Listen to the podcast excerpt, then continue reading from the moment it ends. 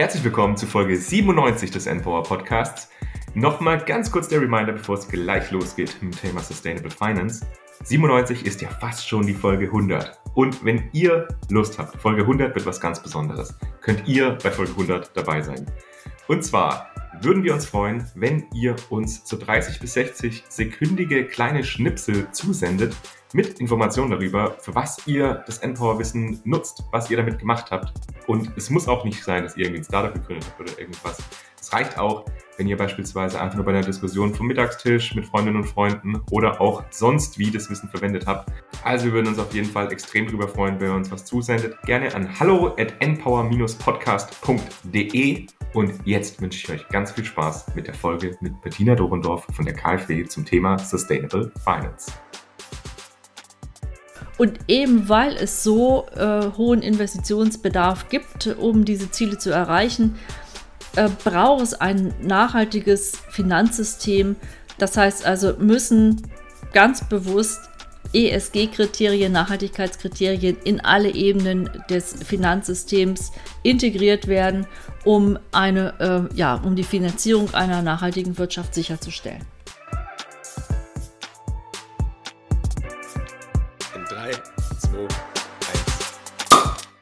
Ah, das war jetzt mal wieder ein guter Plop. Herzlich willkommen zu Folge siebenundneunzig des Enpower-Podcasts. Wir wollen uns heute mal mit einem Thema beschäftigen, was vielleicht nicht unbedingt so ganz im Fokus der Energiewende ist, aber was auf jeden Fall sehr, sehr relevant ist. Ihr seht es ja schon am Titel, heute soll es um das Thema Sustainable Finance gehen. Ihr habt ja das ja wahrscheinlich letztes Jahr oder auch in dem Jahr davor und auch dieses Jahr so mitbekommen, in den Medien, was ja deutlich stärker aufgegriffen wurde als sonst, dieses ganze Thema der E U-Taxonomie, in dem ja dann gesagt worden ist, dass Gas und Kernkraft als eben nachhaltig bzw. grün eingestuft worden sind. Und da war dann ja auch schon so ein bisschen die Frage, ja, ist das denn wirklich so, ist das nicht so und sollte man sich das vielleicht nochmal ein bisschen genauer überlegen? Gab es natürlich auch viel Kritik von den Umweltverbänden. Und genau darüber wollen wir heute ein bisschen sprechen. Also was bedeutet eigentlich Sustainable Finance? Welchen Impact kann Sustainable Finance haben? Wir werden dann natürlich auch ein, ein paar von diesen ähm, ja, Definitionen, Begriffen reden, also Tex- Taxonomie natürlich, dann auch über E S G, was das bedeutet, habt ihr vielleicht auch schon mal irgendwo aufgeschnappt. Also es wird auf jeden Fall so ein Rundumschlag zum Thema Sustainable Finance. Und wir haben uns dafür eine Gästin eingeladen, die sich sehr gut mit dem ganzen Thema auskennt, denn sie arbeitet auch bei der KfW, was vielleicht auch der einen oder anderen Person ein Begriff ist, eben als sehr große Förderbank, die auch sehr viele Förderprogramme ja vom Bund verwaltet. Ich glaube, am bekanntesten sind ja dann auch die Gebäudeförderprogramme, die über die KfW abgewickelt werden. Aber da werden wir auch gleich nochmal drüber sprechen. Jetzt als erstes herzlich willkommen bei uns im Podcast, Bettina Dorendorf, Prokuristin von der KfW und dort Sustainable Finance Manager. Ja, hallo. Vielen herzlichen Dank für die Einladung. Schön, dass du da bist. Genau, bevor wir jetzt gleich ähm, dann thematisch starten, möchtest du mich einmal nochmal kurz vorstellen, was hast du bis jetzt gemacht, wo kommst du her und auch so ein bisschen vielleicht sagen, was dich an dem Thema interessiert, warum du gesagt hast, ja, Sustainable Finance, das ist mein Thema. Okay, ja, gerne. Ich arbeite im Nachhaltigkeitsteam der KfW. Mein Schwerpunkt ist hier das inländische Fördergeschäft und ähm, äh, im Themenfeld Sustainable Finance habe ich mich seit der allerersten Konsultation mit der E U-Taxonomie beschäftigt. Wird auch die äh, neue Nachhaltigkeitsberichterstattung äh, C S R D mit begleiten. Die, die E U-Taxonomie schafft erstmalig Klarheit darüber, was unter ökologischer Nachhaltigkeit zu verstehen ist. Das mag in dem einen oder anderen Fall nicht ganz wissenschaftlich, äh, wissenschaftlich begründbar sein, aber der, der, der Anspruch, eine wissenschaftsbasierte äh, Sprache zu schaffen und äh, erstmalig klar zu definieren, was unter ökologisch nachhaltig zu verstehen ist, das ist der Anspruch der E U-Taxonomie. Und das, finde ich, hilft allen Beteiligten äh, im Finanzmarkt ganz stark weiter bei der Sustainable Finance-Debatte. Vielleicht noch ein paar Worte zu meinem Werdegang, also vor Start in der KfW, das ist jetzt gefühlt schon eine Ewigkeit her, habe ich mich lange Zeit mit Unternehmensfinanzierung, aber auch mit Verbriefungstransaktionen und strukturierten Wertpapieren befasst und bin mit dem äh, Wissen zur KfW gekommen. Und ähm, ich kann zurückblicken auf Abordnungen in das Finanzministerium, aber auch zur E U-Kommission und seit äh, so circa vier Jahren ähm, arbeite ich ausschließlich im Themenfeld Nachhaltigkeit und Sustainable Finance. Cool, richtig schön, dass du da bist. Also absolute Expertin auf jeden Fall auf dem Bereich. Deswegen sind wir sehr gespannt, was du uns gleich zu erzählen hast. Aber bevor es losgeht, gibt es noch Entweder-Oder-Fragen von Julius. Genau, hi Bettina, von mir ein paar Entweder-Oder-Fragen. Und zwar ganz einfach morgens, lieber Kaffee oder lieber Tee? Auf jeden Fall Kaffee. Wie, was für eine Art Kaffee? Ich bin da ganz konventionell, also ich habe so eine dänische äh, Kaffeemaschine und da gibt es erstmal morgens eine Tasse Kaffee. Wunderbar. Lieber spazieren gehen am See oder lieber joggen im Wald? Lieber wandern. Lieber wandern. In den, in den Bergen. In, in den Bergen, genau, wunderbar. Du hast es eben schon kurz angeschnitten, dass du relativ viele Abordnungen hattest. Deswegen die erste Frage, lieber im Bundesfinanzministerium arbeiten oder lieber bei der K f W? Lieber bei der K f W. Okay, dann nächste Frage, lieber bei der Europäischen Kommission, bei D G Energy oder bei der K f W? Das ist jetzt eine ganz, ganz heikle Frage. Ich hatte nämlich ein ganz tolles Projekt äh, in der Generaldirektion Energie. Das war der Aufbau der Energy Efficiency Financial Institutions Group, also eine Zeit, die ich auf keinen Fall missen möchte. Aber die K f W, by, die, K, die K f W, by the way, ist ein toller Arbeitgeber. Gut. Und dann die letzte Frage, und zwar, äh, das ist keine Entweder-Oder-Frage, aber ich habe gesehen, dass du auch eine Ausbildung zur systemischen Moderator- Moderatorin hast. Und ich habe mich gefragt, wie diese Ausbildung dir vielleicht im alltäglichen, äh, in, ja, in der alltäglichen Arbeit bei der K f W, ähm, die, wie sie dir vielleicht hilft, äh, um die normalen Herausforderungen im Job vielleicht ganz gut äh, regeln zu können oder besser regeln zu können als Prokuristin. Wie, wie hilft dir das? Der systemische Blick, also der umfassende Blick, äh, der äh, hilft auf jeden Fall in jeder Kommunikationssituation, die Perspektiven aller Beteiligten mit auf den Radarschirm zu nehmen. Und da denke ich mal, hat die Ausbildung zu systemischen Moderatoren äh, auf jeden Fall meinen Blick sehr stark geweitet und äh, mich da auch sensibilisiert. Wunderbar. Wenn man auf deinem LinkedIn-Profil unterwegs ist, dann sieht man ganz viele Wörter, die man vielleicht im Alltäglichen nicht so äh, über den Weg kommt. Und du hast eben schon zwei genannt, und zwar Verbriefungs... Verbriefungstrans... Ich kann es noch nicht mal aussprechen. ähm, irgendwas mit Verbriefung, dann, dann strukturierte Wertpapiere, Projektfinanzierung und äh, Kreditderivate. Ich bin gespannt, ob wir dann in den, in den nächsten dreißig Minuten auch darüber kommen. Aber magst du uns noch mal ein bisschen kurz erzählen, was eigentlich die K f W ist und nochmal uns mal eine, einen Eindruck zu geben? Was ist die K f W? Was ist eure Aufgabe? Ähm, und womit beschäftigt ihr euch eigentlich im Tagtäglichen? Ja, vielen Dank. Also gerne.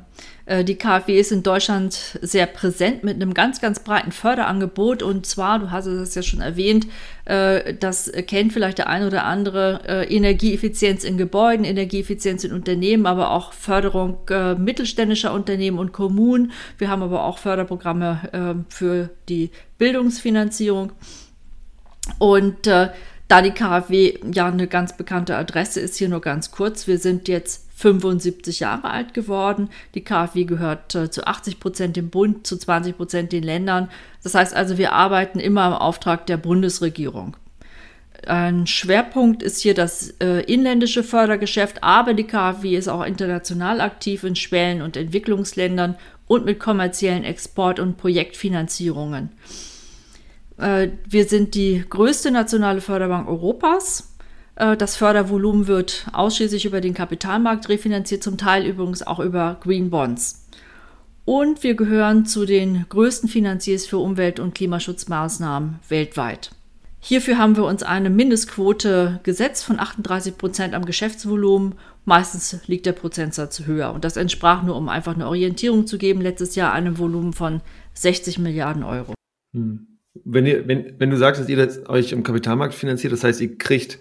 Also ihr borgt euch Geld am, Finanzie- am, am Kapitalmarkt ähm, und dadurch, dass ihr Teil der, von Deutschland seid, in Anführungsstrichen, könnt ihr das relativ günstig machen und das ist das Geld, das ihr dann weiter vergebt. Ist das korrekt? Das ist ganz, das ist ganz genauso richtig. Also durch die Garantie des Bundes äh, profitiert die K f W von einem Triple A Rating und äh, von sehr günstigen Refinanzierungskonditionen am Kapitalmarkt. Und genau das geben wir dann auch weiter im inländischen Fördergeschäft an die Finanzierungspartner, das sind Banken, Sparkassen, aber auch Versicherungsunternehmen, äh, äh, die dann die Förderprodukte der K f W an ihre Endkunden weiterleiten, das sogenannte Durchleitungsgeschäft.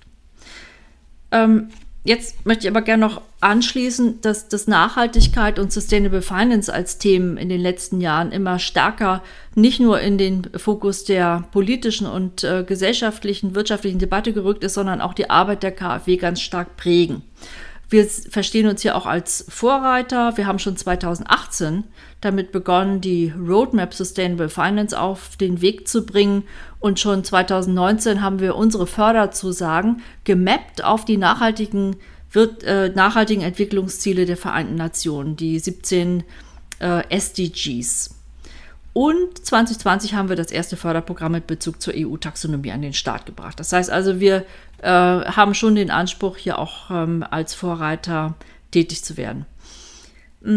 Wir unterstützen die Bundesregierung bei der Umsetzung ihrer Nachhaltigkeitsstrategie und auch bei der Umsetzung der Umwelt- und Klimaziele. Genau, aber grundsätzlich tut ja schon auch noch normale Finanzierung machen, oder? Also es ist jetzt nicht nur die Förderprogramme, beispielsweise jetzt irgendwie KfW, Gebäudeförderprogramm oder sowas, sondern ihr macht auch normale Finanzierungsgeschäfte, oder? Ja, wir vergeben auch äh, Direktkredite. Das sind großvolumige, äh, individuell strukturierte Transaktionen, beispielsweise für die Finanzierung von Infrastruktur. Und ganz wichtig, die KfW hat auch einen kommerziellen Arm, das ist die I P E X-Bank und die mh, ist aktiv bei Export- und Projektfinanzierungen. Was mir jetzt einfach nochmal wichtig ist, das zu sagen, ist, dass, dass wir mit unseren ganzen Förderaktivitäten daran arbeiten, die Transformation von Wirtschaft und Finanzmarkt zu unterstützen. Und dafür haben wir eine spezielle Agenda entwickelt, bei der die Themenfelder Klima und Umwelt zusammen gedacht werden mit den Themen Digitalisierung und Innovation. Und wir wollen in diesem Zusammenhang uns auch ganz stark für die Mobilisierung von pri- privatem Kapital engagieren. Das war mir nochmal wichtig zu sagen, um hier das äh, Bild äh, zum Thema Sustainable Finance Engagement abzurunden. Dieses große Projekt zum Thema Sustainable Finance, das die KfW mh, An, an dem die KfW arbeitet, heißt übrigens Transform und eine ganz äh, ausführliche Präsentation dazu findet sich im Internet, für alle, die es interessiert. Wunderbar. Cool, können wir auch gerne verlinken noch in den Shownotes dann. Genau. Werbung! Sag mal, Julius, wir reden ja jetzt in dieser kompletten Folge über das Thema Sustainable Finance. Aber was ist denn eigentlich viel Geld? Ist so eine Milliarde, ist das viel Geld? Ich würde sagen, tausend Euro ist nicht so viel, ne? Eine Million ist irgendwie auch noch nicht so richtig viel, erst recht, wenn wir uns die großen Infrastrukturprojekte angucken. Ich glaube, bei einer Milliarde geht's los. Ich glaube, bei einer Milliarde geht's los. Genau. Und diese Folge wird heute gesponsert von den Bürgerwerken. Und in der zweiten Hälfte dieser Folge werdet ihr die Antwort auf die folgende Frage bekommen. Und die Frage ist, wie viel Geld wurde zweitausendzweiundzwanzig durch die deutschen Energiegenossenschaften in erneuerbare Energien investiert? Und wir sagen euch schon mal, es sind Milliarden. Deswegen überlegt euch den Betrag genau jetzt. Und für alle, die nicht wissen, was die Bürgerwerke sind. Die Bürgerwerke sind genossenschaftlicher Ökostromversorger und liefern deutschlandweit Bürgerstrom aus Sonnen-, Wind- und Wasserkraft und mittlerweile auch nachhaltiges BürgerÖkogas. Und inzwischen sind die Bürgerwerke auch zu Deutschlands größtem Zusammenschluss von rund fünfzigtausend EnergiebürgerInnen mit mehr als hundert Mitgliedsgenossenschaften angewachsen. Also tatsächlich gar nicht so klein. Genau. Und wie viele Milliarden diese ganzen Menschen investieren jedes Jahr oder im Jahre zweitausendzweiundzwanzig, das kriegt ihr als Information von Sarah von den Bürgerwerken in der zweiten Hälfte. Werbung Ende. Guti, dann lass uns doch einfach rein, reinspringen in das große Thema Sustainable Finance. Magst du uns mal das große, das große Bild malen, liebe Bettina? Und zwar, was ist Sustainable Finance? Seit wann ist das überhaupt ein Thema? Und warum, warum wird es immer wichtiger? Ja, gerne. Also erstmal ganz wichtig, Begriffsabgrenzung. Es gibt keine allgemeingültige Begriffsdefinition für Sustainable Finance. Also wir können das übersetzen mit nachhaltige Finanzen oder nachhaltige Finanzwirtschaft. Wir können uns aber auch mal die Definition anschauen, die die Bundesbank beispielsweise auf der Webseite äh, veröffentlicht hat. Und da heißt es, Sustainable Finance bzw. Nachhaltigkeit im Finanzsystem bezeichnet den Einbezug von Umwelt-, sozialen und Unternehmensführungsaspekten in die Entscheidung von Finanzakteuren. Das heißt also sehr breit gefasst. Und die Themen und Entscheidungen, die können ja sowohl Finanzierungen als auch Kredit, also Finanzierungen, sprich Kreditentscheidungen äh, betreffen, aber auch Geldanlage. Also ein Beispiel für Finanzierung ist beispielsweise ein Förderkredit der K f W, der gekoppelt ist, beispielsweise bei der Gebäudesanierung, an umweltbezogene Kriterien, nämlich die Primärenergieeinsparung. Oder ein Beispiel für die nachhaltige Geldanlage wäre die Geldanlage in einen Fonds, der in erneuerbare Energien investiert. Das heißt also, wir blicken hier auf zwei große Themen, sowohl Finanzierung als auch Geldanlage. Und wir blicken auch auf das Thema Risikomanagement, weil Nachhaltigkeitsrisiken bei Kreditentscheidungen und Anlageentscheidungen auch eine richtige, wichtige Rolle spielen. Das heißt also, diese drei Themen muss man im, ähm, äh, gemeinsam, gemeinsam ähm, anschauen. Äh, typische Nachhaltigkeitsrisiken, worüber reden wir denn da? Das ist, äh, wenn wir mal an das Kürzel E S G denken, dann äh, ist es beim Thema Umwelt und Klima, beispielsweise Hochwasser, dann ist es äh, die Treibhausgasemission, Ressourcenverbrauch, Hitze, Wassermangel. Und äh, wenn wir uns das Thema soziale Risiken anschauen, sprechen wir von Verletzung von Menschenrechten, unzureichendem Arbeitsschutz oder fehlender Produktionssicherheit.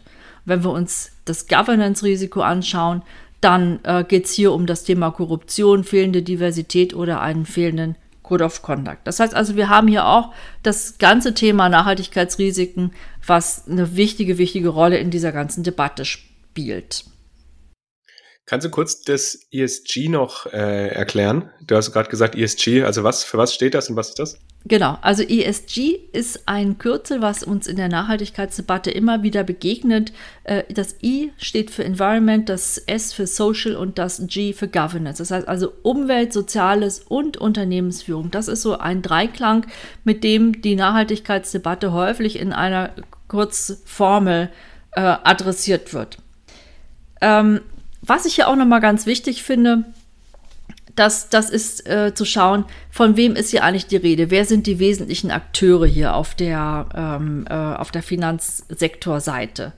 Ähm, und da ähm, gibt es ein ganz, ganz breites Spektrum. Im, eine zentrale Rolle spielen natürlich die Finanzinstitute, also Banken, Asset Manager, institutionelle Investoren, aber auch insbesondere die ganzen regulatorischen Akteure, das heißt also die Aufsichtsbehörden. Die spielen eine ganz zentrale Rolle. Aber dann haben wir hier die Unternehmen, Verbände, die ähm, und die Erwartungen an Nachhaltigkeit an Unternehmen ähm, steigt kontinuierlich und auch insbesondere die Erwartungen an die pra- Transparenz der Nachhaltigkeitsinformation. Äh, dann haben wir die privaten Anleger, wir haben Ratingagenturen, Nachhaltigkeitsratingagenturen, Beratungsunternehmen, Wirtschaftsprüfer werden immer wichtiger. Wir haben aber auch Wissenschaft und Universitäten. Es gibt allein in Deutschland äh, mindestens fünf Universitäten mit einem Lehrstuhl zum Thema Sustainable Finance und äh, auch eine Wissenschaftsplattform Sustainable Finance. Insofern, das ist mein Punkt, verwundert es nicht, dass uns das Kürzel E S G und Sustainable Finance in zahlreichen Kontexten begegnet. Okay, und Julius hat ja noch so ein bisschen nach dem Impact gefragt, den jetzt Sustainable Finance haben kann. Wie ist denn da deine Einschätzung dazu? Also es ist ja schon so, dass, ich sag mal, es geht ja nichts ohne Geld im Prinzip. Also ich meine, jede P V-Anlage und auch jeder Gaskessel wird ja irgendwie wahrscheinlich finanziert werden. Also ja, also welchen Impact kann denn da Sustainable Finance dann dazu haben, wenn man da solche Kriterien et cetera an, ansetzt? Also wenn ich an Impact denke, ne, an den Begriff Impact denke, dann denke ich an Wirkung. Das, und das Thema Impact wird ja in der Sustainable Finance Debatte immer wichtiger. Der Blick geht also auf die, an, äh, auf die kon- ganz konkreten Wirkungen, die aus der Bereitstellung von Finanzmitteln resultieren, die einfach einen Nachhaltigkeitsfaktor haben. Ähm, und ähm, das Da würde ich gerne einfach noch mal ganz kurz überleiten zu der Frage, warum ist Sustainable Finance überhaupt wichtig? Da geht es im Kern um den riesengroßen Investitionsbedarf, den es braucht, um die äh, Pariser Klimaziele umzusetzen und die nachhaltigen Entwicklungsziele der U N umzusetzen. Und das sind nämlich die beiden, sage ich mal, auch die beiden großen Themen, die beiden großen Meilensteine, die ganz, ganz prägend sind für die Sustainable Finance Debatte, nämlich äh, die U N-Agenda zwanzig dreißig aus zweitausendfünfzehn mit den äh, nachhaltigen Entwicklungszielen und das Pariser Klimaabkommen. Und eben weil es so äh, hohen Investitionsbedarf gibt, um diese Ziele zu erreichen, äh, braucht es ein nachhaltiges Finanzsystem, Das heißt also, müssen ganz bewusst E S G-Kriterien, Nachhaltigkeitskriterien in alle Ebenen des Finanzsystems integriert werden, um eine, äh, ja, um die Finanzierung einer nachhaltigen Wirtschaft sicherzustellen. Beim Thema, wenn wir jetzt nochmal gucken, was heißt eigentlich genau Impact, dann geht es darum, ähm, die Wirkungen der nachhaltigen Finanzierung auch messbar zu machen. Und hier geht es darum zu schauen, kann ich äh, messbar machen, wie hoch die Z- Einsparung von C O zwei beispielsweise ist, wie viel neue Arbeitsplätze durch meine ähm, Investitionen geschaffen worden sind oder wie hoch die installierte Stromerzeugungskapazität aus erneuerbaren Energien war. Aber auch beispielsweise, äh, wie viele Studienplätze mit äh, der Bereitstellung von Finanzmitteln mh, ähm, erzielt worden äh, konnten.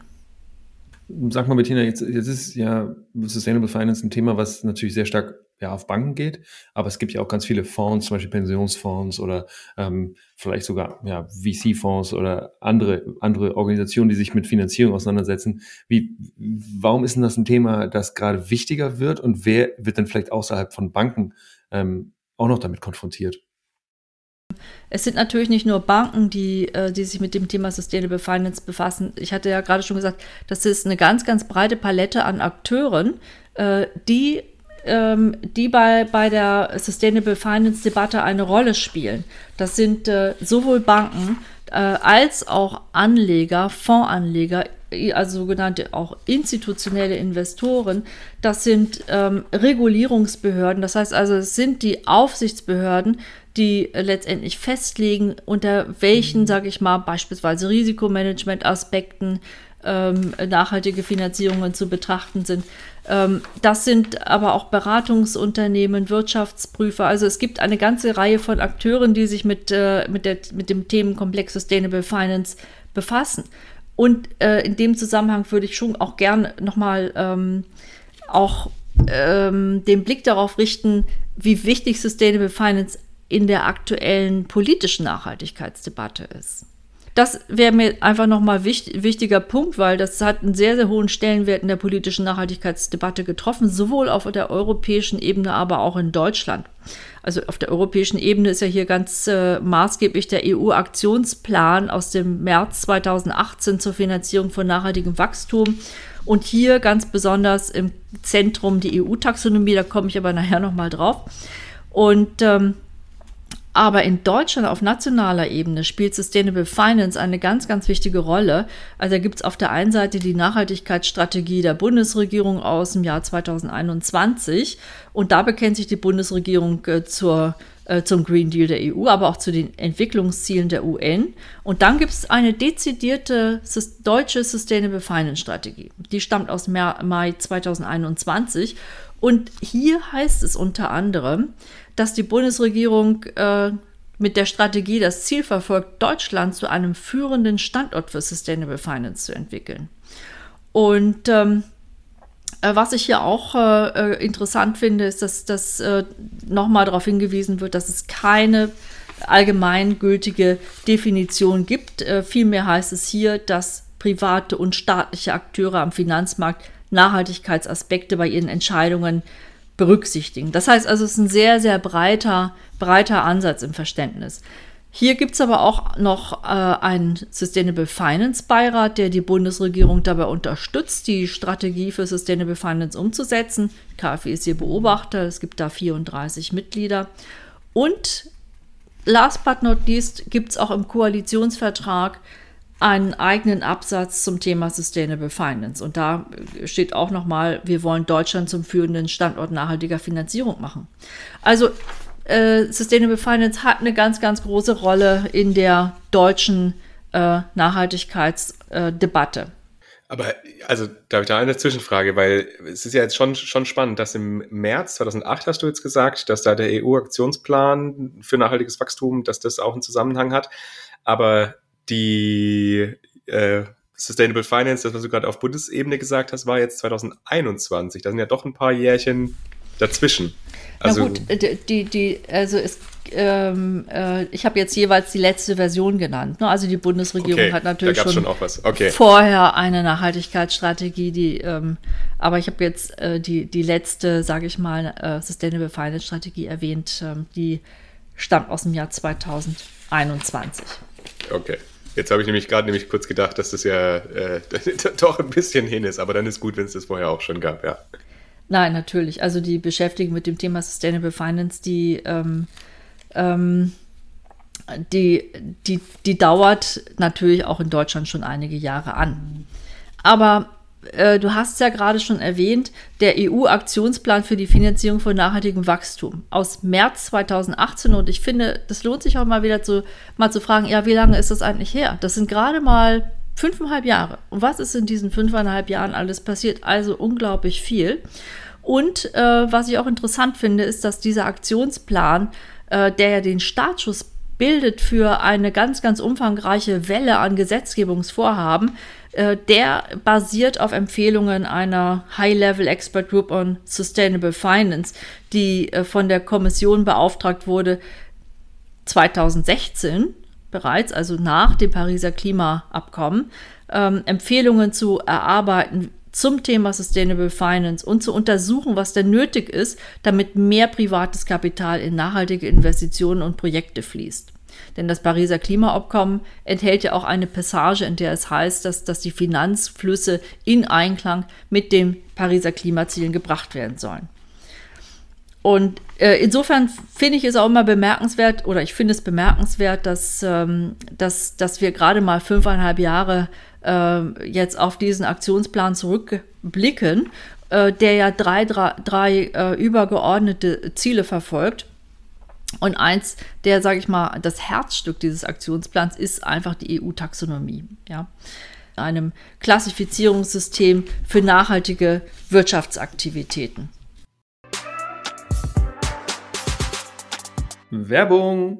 Ich bin Sarah von den Bürgerwerken und zweitausendzweiundzwanzig haben die deutschen Energiegenossenschaften mehr als drei Milliarden Euro in erneuerbare Energien investiert. Oder konkreter, die zweihundertzwanzigtausend Mitglieder dieser Energiegenossenschaften haben das möglich gemacht. Das ist gelebte Energiewende in Bürgerhand. Denn hier profitieren BürgerInnen nicht nur vom Erfolg der Energiewende, sondern sie können auch aktiv mitgestalten, wie die dezentrale Energiewende bei ihnen vor Ort umgesetzt wird. Den Ausbau der erneuerbaren Energien in Bürgerhand kannst du ganz einfach unterstützen. Als Mitglied einer Energiegenossenschaft bei dir vor Ort oder indem du deinen Ökostrom von den Bürgerwerken beziehst. Denn mit jeder verbrauchten Kilowattstunde unterstützt du dann ganz automatisch die Aktiven der Bürgerwerke Energiegenossenschaften. Auf bürgerwerke.de slash enpower-podcast kannst du ganz einfach deinen Tarif berechnen. Wir freuen uns, wenn du mitmachst und wünschen dir viel Spaß beim Weiterhören. Werbung. Ende.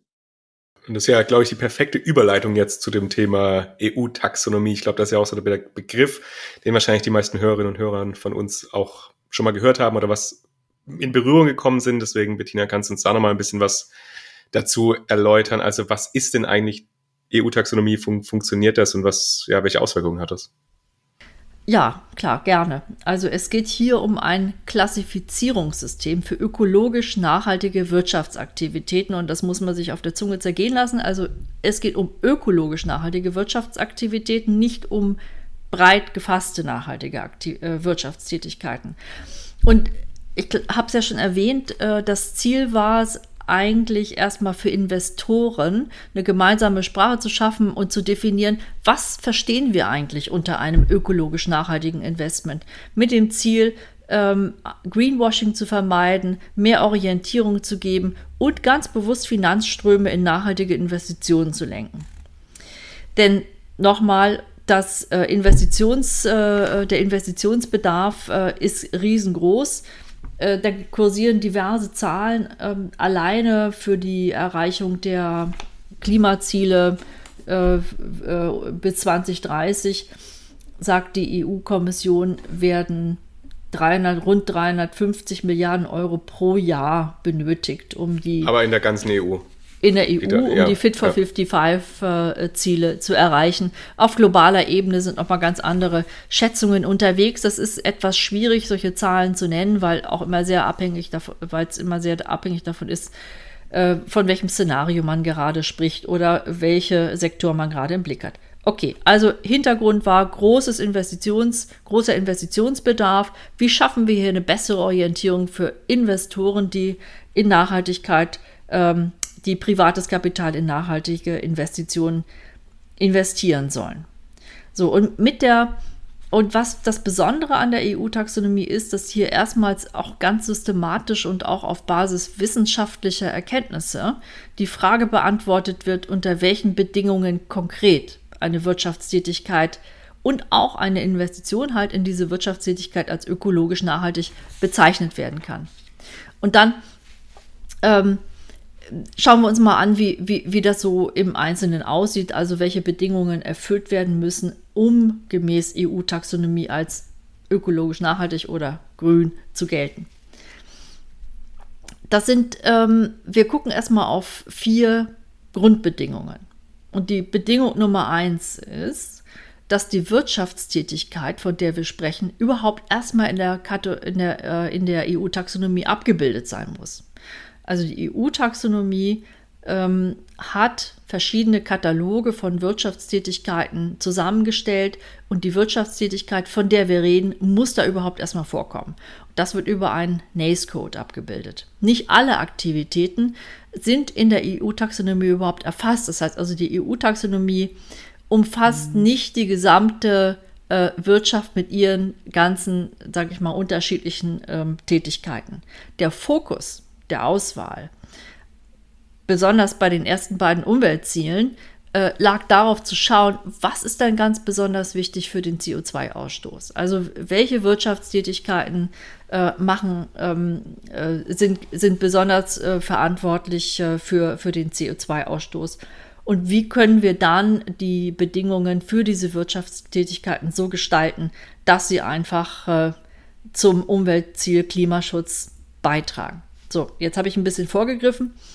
Also Bedingung eins, die Wirtschaftstätigkeit muss im Katalog der E U-Taxonomie aufgeführt sein.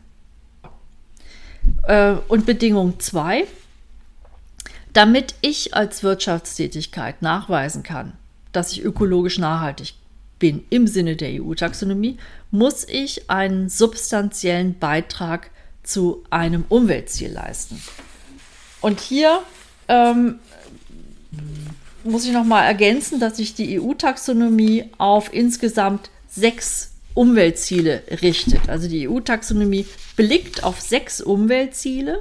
Das ist einmal Klimaschutz, Anpassung an den Klimawandel. Das dritte ist die nachhaltige Nutzung, Schutz von Wasser und Meerwasser. Dann geht es um den Übergang zur Kreislaufwirtschaft und Abfallvermeidung und Recycling.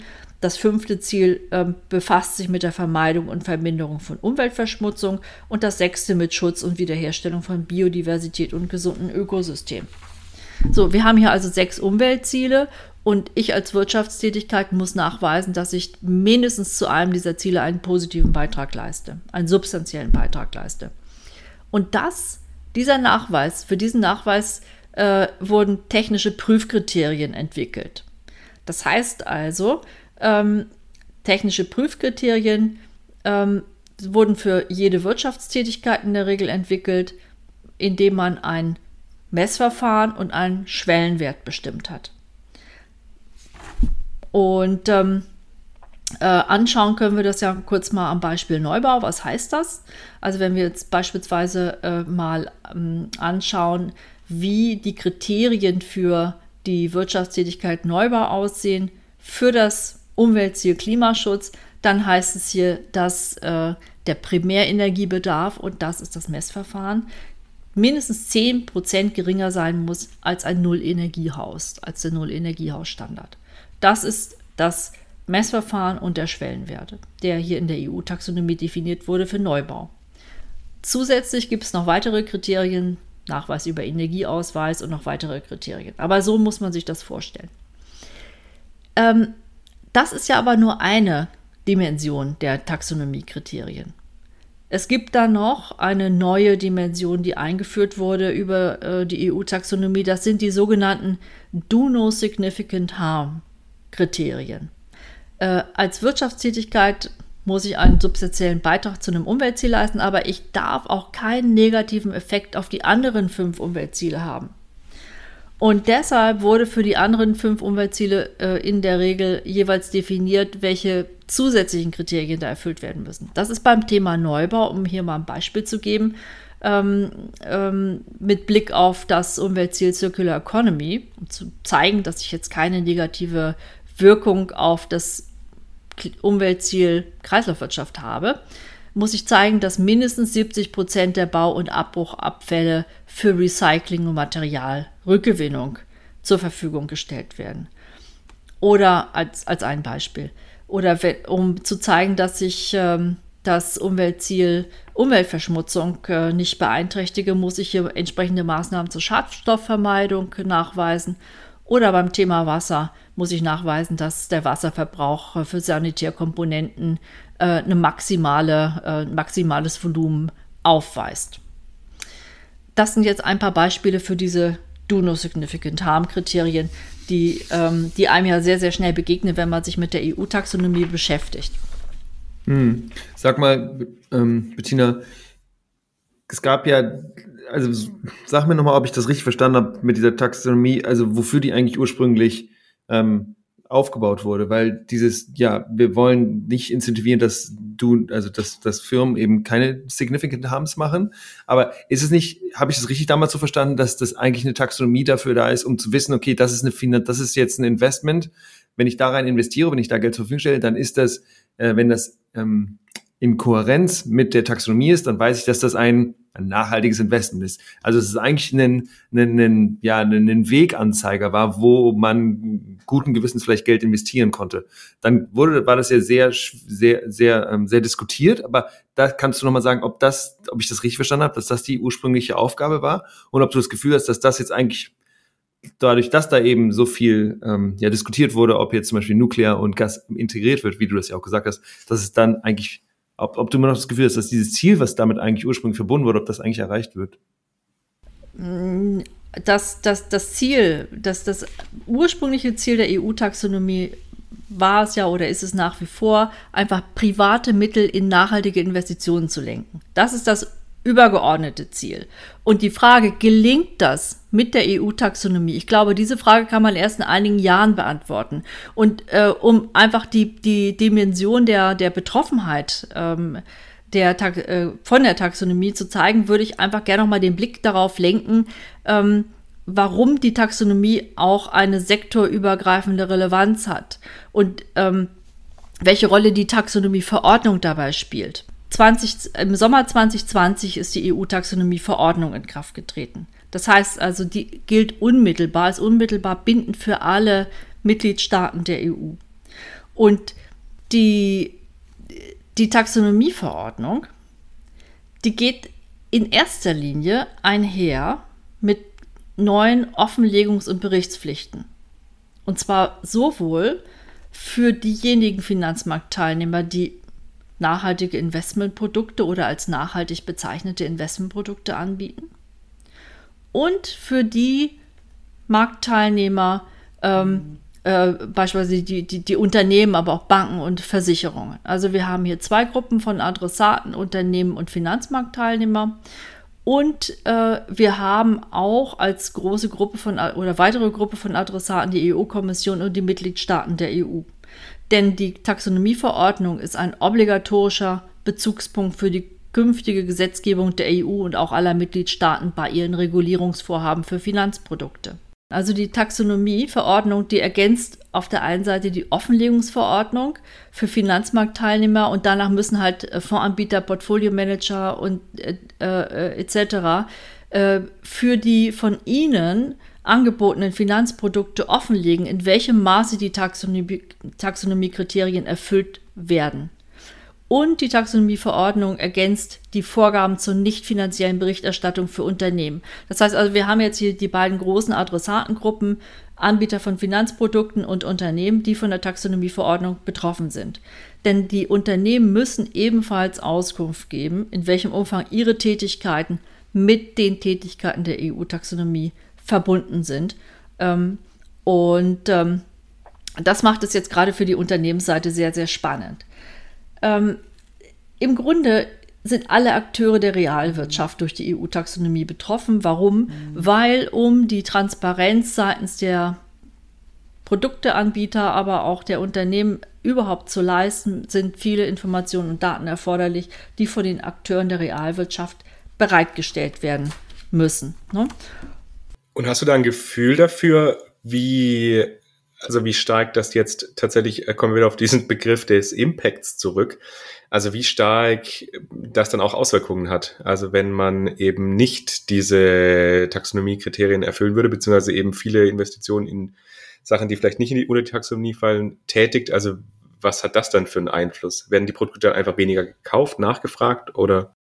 Also ich finde, danke für die Frage, aber wir müssen einfach, glaube ich, nochmal ganz, ganz klar unterscheiden. Welche Bedeutung hat die Taxonomie für Anbieter von Finanzprodukten und welche Bedeutung hat die Taxonomie für Unternehmen oder Banken? Für, äh, und ich würde gerne den Blick einfach mal auf die Unternehmen richten, äh, die E U-Taxonomie-Verordnung verpflichtet Unternehmen einfach zu einer Nachhaltigkeitsberichterstattung, die Bezug nimmt auf die E U-Taxonomie. Das heißt also, in der Nachhaltigkeitsberichterstattung von Unternehmen muss ein Bezug her- hergestellt werden zur E U-Taxonomie, in dem Unternehmen dann ähm, äh, in, in dem Unternehmen auffächern, zu welchen Umweltzielen ihr Umsatz beiträgt, ihre Betriebsausgaben beitragen, ihre Investitionen beitragen. Das heißt also, sie müssen die Taxonomiefähigkeit ihres Geschäftes transparent machen und in einem zweiten Schritt auch darlegen, ob und in welchem Maße sie die Kriterien der Taxonomie erfüllen. Und hier geht es halt um die, die Nachhaltigkeitsberichterstattung für die Unternehmen, die äh, dazu verpflichtet sind. Genau, aber was passiert, wenn sie eben, also gibt es da irgendwelche Konsequenzen? Sie sind mit Berichterstattung verpflichtet, das habe ich jetzt verstanden, aber in dem Bericht kann ja auch drinstehen, ich weiß nicht, sie erfüllen das eben zu maximal zehn Prozent oder so. Also nur ein kleiner Bruchteil davon ist tatsächlich da okay. konform damit. Also, und und mhm. genau, welche Konsequenz hätte das denn? Erstmal gar keine. Ja, das ist vielleicht auch ein so ein, so ein Missverständnis, was, was manchmal so durch den Raum, äh, durch den Raum geht. Ich be- es hat erstmal gar keine Konsequenz. Das vordringliche Ziel bei der Schaffung der Taxonomie war erstmal Transparenz. Daraus ist jetzt aber auch viel, viel mehr geworden. Das heißt also, es zeichnet sich schon ab, dass äh, mit äh, der E U-Taxonomie auch, äh, dass die E U-Taxonomie und, die, und, und, und der Grad der Erfüllung der Kriterien der E U-Taxonomie eben als Gradmesser für ökologisch nachhaltiges Wirtschaften auch eine Auswirkung hat auf Kreditkonditionen. Ob und in welchem Maße das dann tatsächlich der Fall sein wird, ich glaube, das, das muss man beobachten. Möglicherweise gibt es dann Finanzprodukte, die an Taxonomiekriterien gekoppelt sind. Beispielsweise die KfW hat einige Förderprodukte an den Start gebracht, die auf den Kriterien der E U-Taxonomie basieren. Dabei geht es aber in erster Linie darum, auch den Unternehmen und den Förderkunden eine Orientierung zu geben, also auch einen Weg aufzuzeigen, nach welchen, sage ich mal, Maßstäben und, und, und Kriterien sie sich richten können, um eine ganz anspruchsvolle, ökologisch nachhaltige Richtung einzuschlagen im, in ihrem Wirtschaften. Das ist beispielsweise, das sind beispielsweise die Produkte für Klimaschutzinitiative für Unternehmen ähm, äh, als Förderprodukt der KfW. Und hier verlangen wir nicht, dass sämtliche Kriteriendimensionen eingehalten werden, also, sondern wir orientieren uns nur an den technischen Prüfkriterien. Das ist jetzt auch nochmal ein weiterer, weiterer Punkt, den ich erwähnen wollte. Ähm, manchmal hört man, ja, ähm, wir erfüllen alle Taxonomiekriterien oder wir erfüllen die Taxonomiekriterien. Das ist ja gar nicht so schwer. Da lohnt sich dann aber die Frage, auf welche Kriteriendimensionen bezieht sich so eine Aussage? Sind damit vielleicht nur die technischen Prüfkriterien gemeint oder sind dann auch die Do No Significant Harm Kriterien gemeint? Und eine dritte, äh, weitere Kriteriengruppe habe ich noch gar nicht zur Sprache gebracht. Das sind nämlich die sozialen Mindestbedingungen, die auch erfüllt sein müssen, um als taxonomiekonform zu gelten. Ne? Da sind wir noch gar nicht dazu gekommen, das überhaupt zu erwähnen. Ähm, So, also ich hatte über die Kriterien gesprochen. Ich hatte darüber gesprochen, dass das Unternehmen äh, und auch Banken Transparenz schaffen müssen über darüber, in welchem Maße ihre Tätigkeiten mit den Katalogen, Wirtschaftstätigkeiten, Katalogen der Taxonomie verknüpft sind. Ähm, und das führt mich aber auch ähm, zu einem ähm, weiteren Thema, und das ist nämlich die neue Nachhaltigkeitsberichterstattung, die Corporate Sustainability Reporting Directive. Das von, von der war, ist ja sicherlich auch schon, ähm, habt ihr sicherlich auch schon häufiger mal was gehört. Mhm.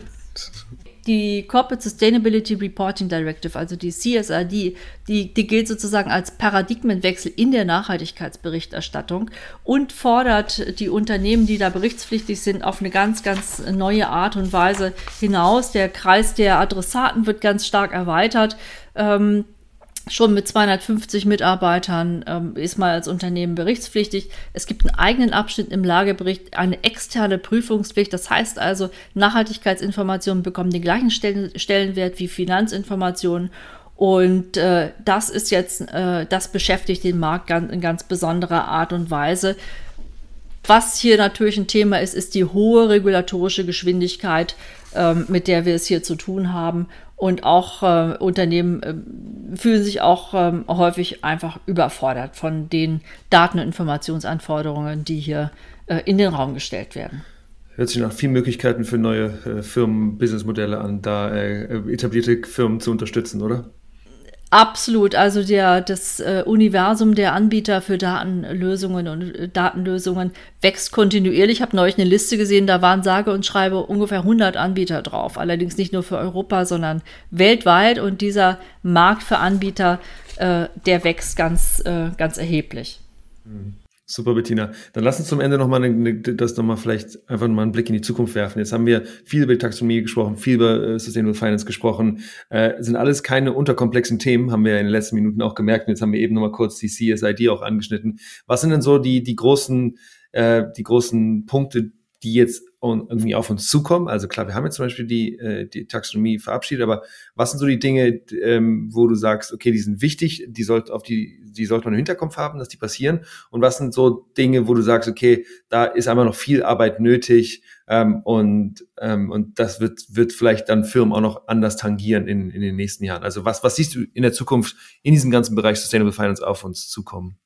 Also zunächst mal äh, muss die Regulierung, die heute schon gültig ist, erstmal umgesetzt werden. Das heißt also, die Marktteilnehmer äh, müssen sich ähm, an die Umsetzung machen und äh, das ganze, das ganze Themenfeld Datenbeschaffung, Datenverfügbarkeit und Datenqualität muss äh, umfangreich äh, ähm, muss sich umfangreich entwickeln, und das Feld der Anbieter für entsprechende Lösungen ebenfalls. Ähm, Wir, äh, es ist ja auch damit zu rechnen, dass die E U-Taxonomie kontinuierlich auch ergänzt wird. Alle zwei Jahre werden die Kriterien auch überprüft. Das heißt also, mit kontinuierlicher Anpassung ist auf diesem Feld zu rechnen. Es gibt eine soziale Taxonomie, die steht in den Startlöchern. Da werden wir darauf warten, was die nächste Kommission auf E U-Ebene damit macht. Ähm, Was fehlt in meinen Augen, also das Thema Transformationsfinanzierung be- äh, bekommt eine ganz, ganz große Bedeutung. Ähm, das Thema Biodiversität ähm, äh, sehen wir immer häufiger im Kontext mit Sustainable Finance Aspekten. Was in meinen Augen ähm, fehlt, das ist einfach Know-how-Aufbau, das sind Schulungen, das sind Automatisierungspotenziale für Datenerfassung, schauen, ob man vielleicht äh, K I-Anwendungen hier äh, nutzen kann, und vor allem auch Standardisierung, Standardisierungsansätze für die zahlreichen Fragebögen, mit denen Unternehmen aus den unterschiedlichsten Richtungen im Moment ähm, ja, konfrontiert werden. Das sind so die Punkte, die ich hier sehen würde.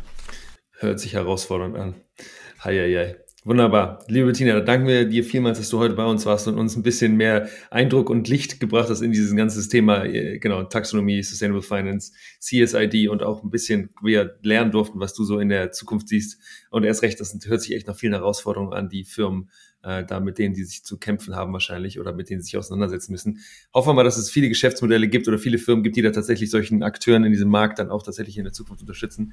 Danke, dass du da warst, und danke, dass wir es lernen durften, und äh, dir alles Gute. Mach's gut. Bye. Bye. Vielen Dank, Dankeschön. Recap. Markus, was hast du mitgenommen? Boah, also ich fand, es war echt eine informationsgeladene Folge. Ich muss die mir dringend nochmal anhören, weil es sind schon einfach viele Bereiche, bei denen ich nicht ganz so tief drin stecke und einfach auch viele unterschiedliche Definitionen, Begrifflichkeiten, also dieses ganze Thema der Taxonomie, dann diese E S G-Kriterien, dann diese C S R war das, glaube ich. C S R D? Aber C S R D, genau. Co- und C S R, C S R D. Corporate Sustainable Reporting Directive. Genau, das ist quasi dann die Umsetzung und also da sind auf jeden Fall viele, viele, viele Dinge, die da einfach mit reinspielen. Was ich relativ spannend fand, war diese Umsetzung von der Taxonomie. Also, dass das halt tatsächlich bindend ist, die anzuwenden, also dieses Reporting zu machen, aber dass es eben nicht bindend ist, irgendwas in erneuerbare oder in nachhaltige äh, Dinge eben investieren zu müssen, sondern dass es halt hauptsächlich diesem Reporting und dieser Transparenz dazu hilft oder eben dazu führen soll. Und das war mir tatsächlich nicht ganz so bewusst, weil ich hatte das eher auch aus den Medien manchmal so aufgenommen, als ob es da ja eben auch bindende Sachen dafür gibt. Das soll ja jetzt noch kommen, dass dann quasi auf diese Taxonomie aufbauend dann auch Gesetze oder Verordnungen erlassen werden. Aber wie genau das dann aussieht, das wird man dann sehen. Aber das, äh, genau, fand ich eigentlich relativ spannend.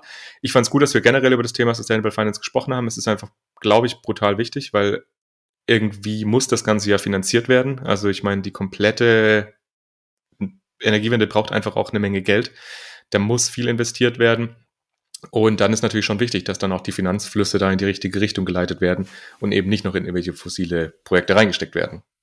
Ja, und das Problem oder die Herausforderung ist, glaube ich, dass viele dieser fossilen Projekte, sieht man auch hier in Norwegen, einfach finanziell viel, viel attraktiver sind als irgendwie erneuerbare Energienprojekte, weil du im Zweifel ja einfach nur ein Loch bohren musst und dann kommt das Zeug raus, was du dann verkaufst.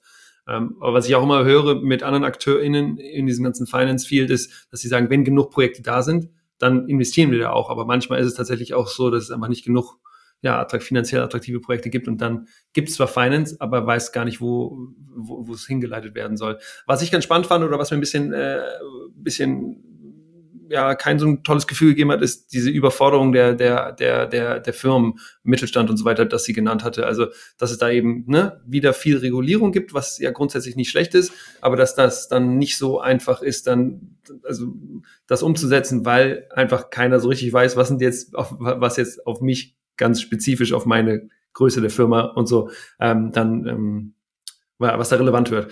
Ähm, und ich glaube, dass es da ziemlich viel Bedarf gibt, hat sie auch kurz angerissen. Und ich glaube, da gibt es eben auch Potenzial im Zweifel da, weiß nicht, ähm, viele digitale Services zu verkaufen, Startups zu gründen und so weiter, um einfach sich diese Akteure, die da vielleicht gar nicht Lust haben, sich mit auseinanderzusetzen, dabei zu unterstützen, ähm, da regelkonform äh, zu agieren. Genau, ich glaube, da gibt es viel Potenzial. Ja, ich habe mir das auch nochmal angeschaut. Ich wollte nochmal rausfinden tatsächlich, wie das Reporting dann funktioniert und bei den Banken dann diese Berichte rauszusuchen. Und da haben ganz viele geschrieben, dass das eben eine Herausforderung ist, weil die natürlich in ihrem Reporting, also die Banken, das Reporting von den Firmen ja integrieren müssen, weil sie ja in diese Firmen investieren, beziehungsweise eben Geld an diese Firmen geben. Das heißt, die sind dann auf denen ihre Daten auf, angewiesen und da war auf jeden Fall der Bericht in dreiundzwanzig, also jetzt in diesem Jahr eben, was ich mir angeschaut habe, noch sehr lückenhaft und dann haben sie auch gesagt, dass da eben noch viele Informationen fehlen.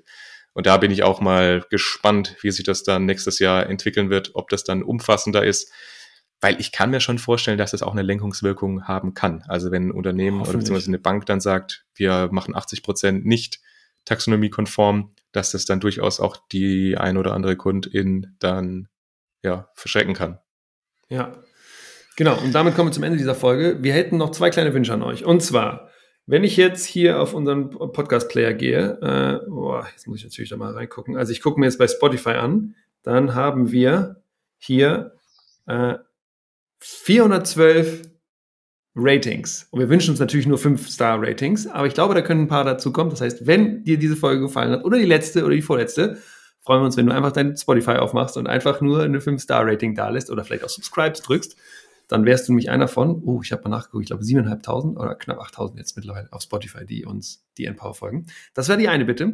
Und die andere Bitte ist, wir haben ein bisschen früh angefangen, Werbung zu machen, dass ihr uns kurze Snippets zusendet, was ihr mit Enpower ähm, Wissen äh, angestellt habt, sei es, äh, genau, wir haben so großartige Beispiele gehabt wie, habt ihr ein Startup gegründet oder so, aber wir dachten, es muss gar nicht so groß sein wie ein Startup gründen, sondern es geht auch, wenn ihr einfach nur Enpower Wissen genutzt habt, zum Beispiel am, äh, am Mittagstisch oder am Abendstisch mit KollegInnen oder mit, äh, mit Familienmitgliedern um, oder eben einfach ganz viele andere kleine Dinge. Das heißt, wenn ihr irgendwas, wenn euch Enpower irgendwie dazu empowered hat, irgendwo vielleicht einen kleinen Beitrag zu leisten, und sei es nur in, in, in, in einer Auseinandersetzung oder sei es in einem Gespräch mit Kolleginnen, dann freuen wir uns ganz, ganz doll über dreißig bis sechzig sekündige Snippets, die wir, die ihr uns per E-Mail zusenden könnt auf hallo at enpower dash podcast punkt de, und die hundertste Folge, da werden wir dann die alle ausstrahlen. Das heißt, wenn ihr Lust habt, bei Enpower dabei zu sein und mal eure eigene Stimme hier im Podcast zu hören, dann freuen wir uns, wenn ihr uns das zusendet.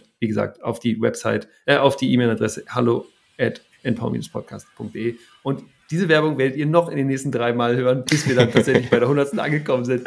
Genau, so viel von mir. Sonst alles, willst du noch ein letztes Wort Du sagen, hast alles Markus? gesagt, das ist es, genau. Ich, schön, dass ihr alle wieder dabei wart. Wir hören uns in zwei Wochen wieder. Bis dann, macht's gut.